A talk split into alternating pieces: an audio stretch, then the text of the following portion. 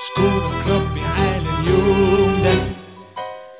بيفكرني بمحبتك ليا.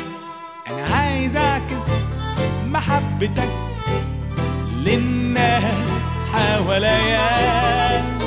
عايز أعكس محبتك للناس حواليا. أشكرك ربي على اليوم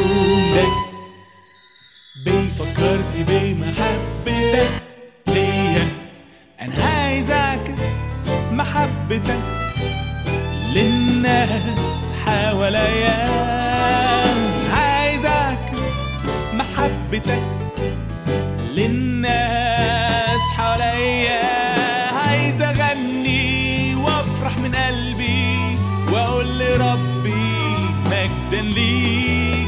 عايز أغني وأفرح من قلبي وأقول لربي مجدا ليك. ربي على اليوم ده. بيفكرني بمحبتك ليا. أنا عايز أعكس محبتك للناس حواليا. عايز أعكس محبتك للناس حواليا. أشكرك ربي على اليوم ده. بيفكرني بمحبتك ليا. أنا عايز أعكس محبتك للناس حواليا. عايز أعكس محبتك للناس حواليا. عايز أغني وأفرح من قلبي وأقول لربي مجدا ليك. من قلبي وأقول لربي مجدا ليك. أشكرك ربي على اليوم ده. بيفكرني بمحبتك ليا. راديو ملاح.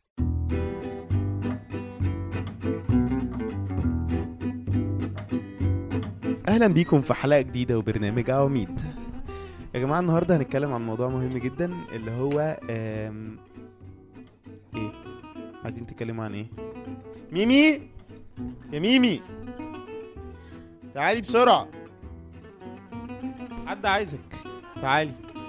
هتتكلم عن إيه النهارده؟ لا ميمي بجد عشان بنسجل يلا. إحنا مش عايزين نهرج إحنا في حلقة دلوقتي. ازيك يا شادي؟ إحنا ميمي عاملة إيه؟ بتعمل إيه في البرنامج بتاعنا؟ أنا قررت إن أنا أتطفل عليك النهارده وأسجل معاك الحلقة البرنامج. برنامج البرنامج. برنامج الحلقة. برنامج العام برنامج الحلقة العواميد. الحلقة عن إيه؟ آه هسألك شوية أسئلة وأنت تجاوب عليا أوكي؟ قولي آخر عشر بني آدمين كسبوا جايزة نوبل. مين؟ طب بلاش دي. قولي آخر عشر أفلام كسبوا أحسن فيلم في السنة في جايزه الأوسكار. صمت.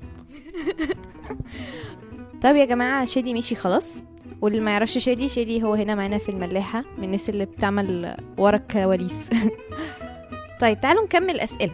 كنت بسأل شادي شوية أسئلة زي مين تقدر تقولي أسامي عشر أشخاص كسبوا جايزة نوبل أو آخر عشر أفلام كسبوا الأوسكار أو مين كسب آخر عشر جوائز في التنس أو أي رياضة.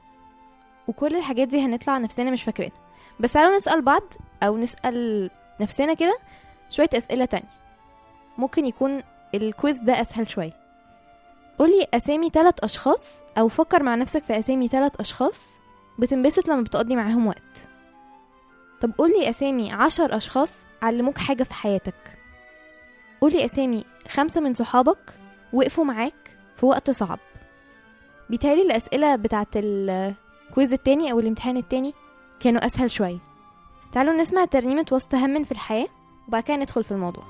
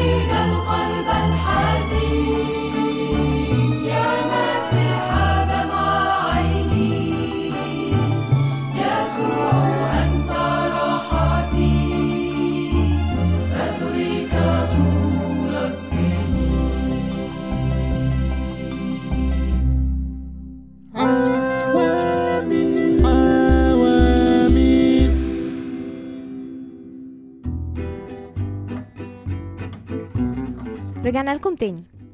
في وسط حياتنا بيبقى في حاجات شكلها مهم جدا بالنسبة لنا وبنفتكر إن هي دي أكبر حاجة ممكن نحققها. أحيانا بتبقى الترقية اللي جاية دي أهم ترقية بالنسبة لي. البوزيشن اللي أنا هاخده في الشغل ده هو ده أهم حاجة هتحصل لي. أو إن أنا أنجح وأجيب امتياز وأطلع الأول على الدفعة دي أهم حاجة في حياتي. أو إن أنا أحقق حاجة في مخي هتديني إنجاز معين. أنا مش بقول إن الحاجات دي وحشة.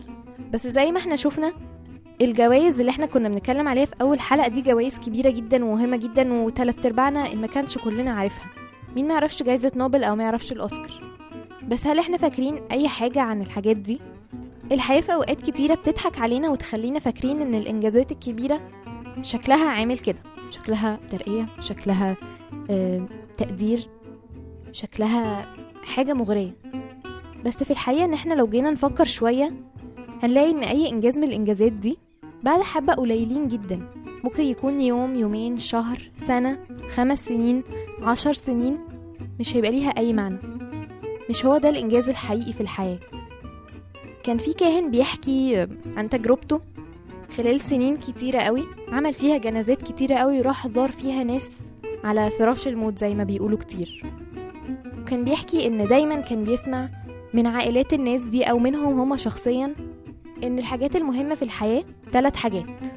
الإيمان العيلة والأصحاب. هي دي الحاجات اللي لو أنجزناها فعلا في حياتنا هيبقى ليها معنى.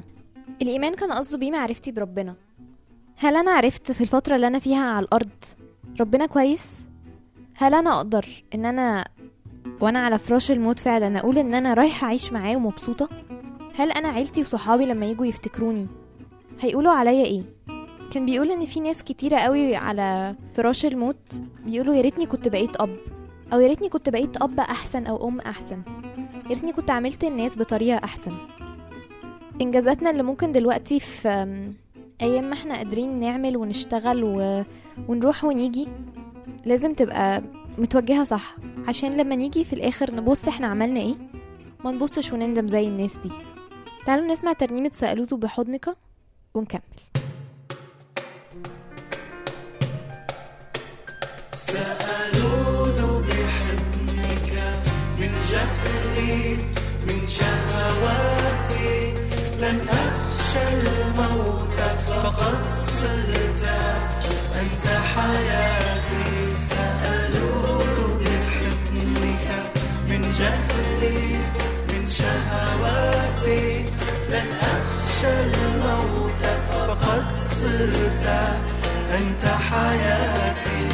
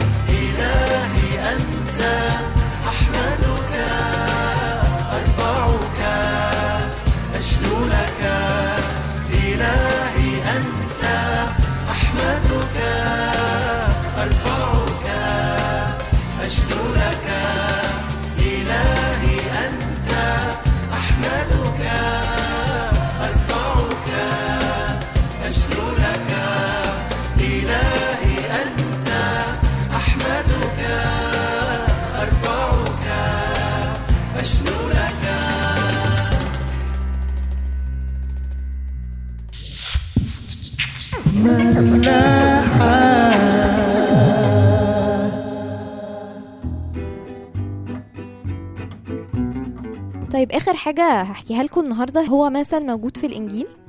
موجود في إنجيل لوقا الإصحاح ال 12 مثل ممكن نكون كلنا عارفينه أو سمعنا عنه قبل كده. مثل الغني الغبي.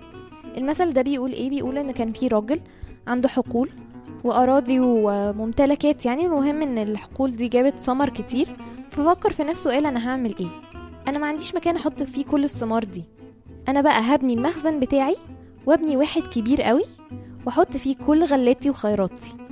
وأقول لنفسي أو في آية 19 بالذات بتقول يا نفس لك خيرات كثيرة موضوعة لسنين كثيرة.